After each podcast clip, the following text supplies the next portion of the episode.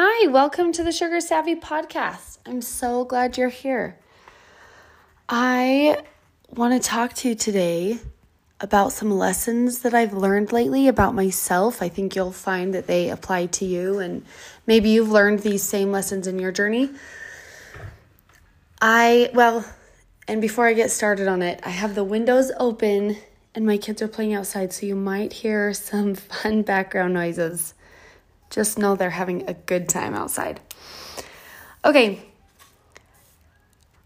I want to share the lessons that I've learned recently with regards to my eating in general and with sugar.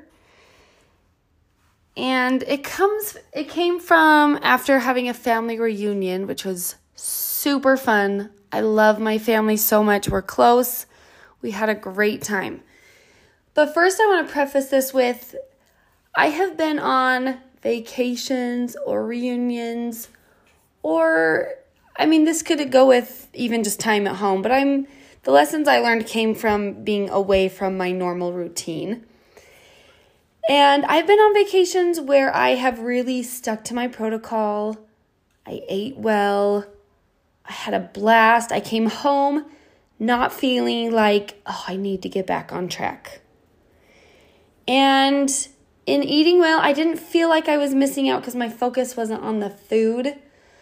Even if it was, there was just that pride and that excitement almost of just eating to take care of myself, to really fuel my body, having that good relationship with food where I knew I was just doing it to nurture myself. Then I've had times, such as my family reunion, where I didn't quite stick to my protocol.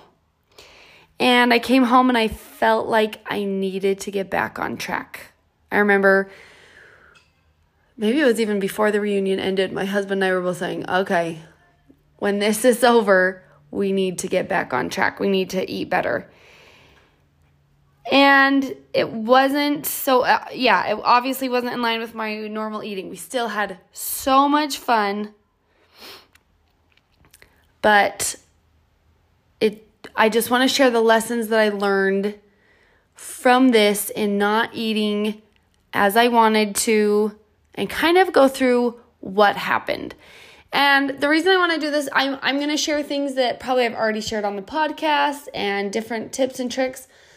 But it's so good to articulate this or write things down when you're learning, when you're reviewing something, because it really helps you process it more gain some more awareness and it, it, can just be super helpful. I read a book once called The Power of Writing It Down and I loved it. I thought I found I found it to be so insightful. So I've I have since then tried to write more things down and I do find that there is a power in writing things down. Same with speaking out loud. So, here's some lessons I've learned when I overeat whether that's a meal or sugar. I eat more than I had in mind.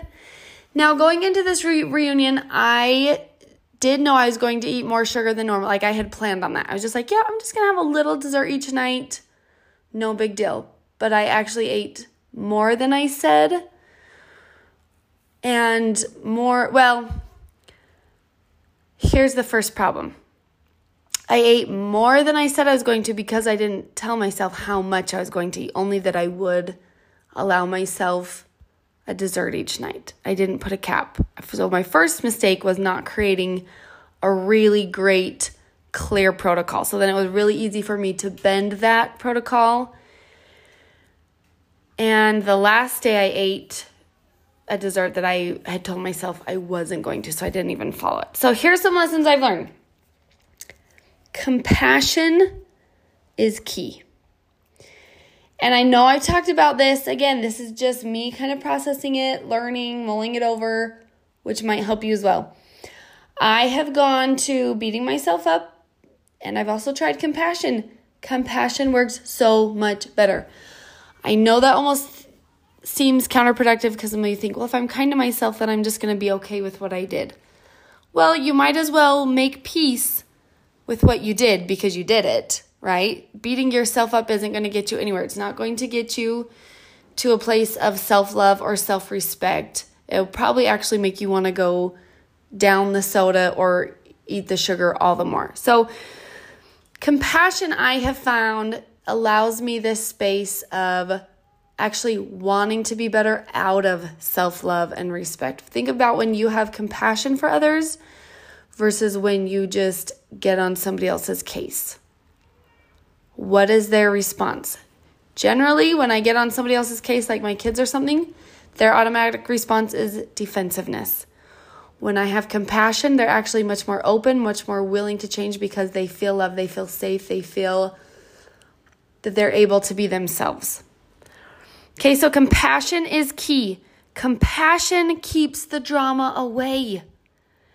Because when we've gone off protocol, when we've eaten more than we want, we want to make it bigger and heavier and more dramatic than it needs to be. Because our brains think, oh, if we make this heavy and dramatic and big, we'll stay away from the sugar. No, no, no, no. Compassion keeps the drama away. Let's not make it dramatic. Let's just state it for what it is. Going back to that podcast I did about telling yourself the truth. And now what? And move forward. Really big difference there. Okay, because I was able to practice compassion with myself, I was then able to step into curiosity and review kind of at the reunion. Okay, what happened? Hmm, I wonder why I did overeat or why did I eat this dessert when I told myself I wasn't going to? Why didn't I set a more clear protocol? Why did I want like why did I do and think the things I did over this weekend? I just stepped into curiosity. And in doing so, I learned a lot about myself. Oh, interesting okay, this is what happened. Oh, this is where my thoughts were at. And it was really helpful to do that. But again, it's it's hard to step into curiosity if you're also beating yourself up, right? So compassion and curiosity kind of go hand in hand. The other thing was that I recognized and came to the conclusion, which I already know this, but again, sometimes we have to keep learning these lessons I very much recognized it's less fun to eat what I want, to satisfy my primitive brain that just wants pleasure, to eat till I'm stuffed, or, you know, eat tons of sugar. That is way less fun than taking care of myself and actually managing my sugar. I had to I had to learn that lesson this week. I had to re- kind of learn the hard way and remind myself, "Oh yeah, Sometimes I let my primitive brain take over. I let myself think, I let myself step into scarcity of, ooh, we don't, we only have family reunions once a year. This dessert is only available maybe. I like, I don't, we don't have this very often. This is the only time I can have it. I let myself step into scarcity and justification to overeat, overconsume, not stick to a protocol. And it wasn't any more fun than actually managing my sugar. That was a really important lesson or reminder for me to have that there's actually more pleasure in taking care of myself than there is in the short term pleasure of consuming a lot of sugar or overeating because the pleasure you get in taking care of yourself lasts much longer. The other lesson I learned is that sleep is essential to me making good decisions. I went on a lack of sleep, which truly makes it harder to function and to think better, to think more clearly. I read a I read an article once about lack of sleep and how it actually oh, I wish I could remember the science of it, but it basically a lack of sleep triggers things in your brain where you actually crave junk food. You crave all the processed foods that aren't good for you because you get that high and your brain wants it. It wants the dopamine high. Then you crash and then it you're basically on a roller coaster all day. And I recognize this in the last few days as well just that my sleep is essential to me making good decisions, sticking to my goals, sticking to my protocol. So, these are just a few of the lessons I've learned. Again, these are things I teach, these are things I really do practice. And that I try to live with, but I have slacked a little bit on some of them. And so it was good for me to go back and be like, okay, wait, what just happened? Where am I getting off track? Where am I not working on this relationship with sugar and food in general? Where can I get better? Where can I improve? What was going on for me? But stepping into that place of compassion and curiosity was really helpful for me to learn all these things about myself.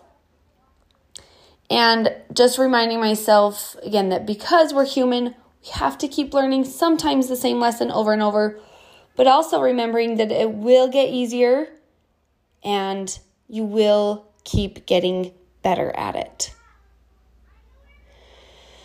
So that's what I have for you today. Some lessons that I learned at my family reunion from not eating my best and I'm glad I learned those lessons again because it helped me create more motivation for myself to eat better. It helped me desire to take care of myself or to take care of myself more, remembering that there's actually way more pleasure in doing so.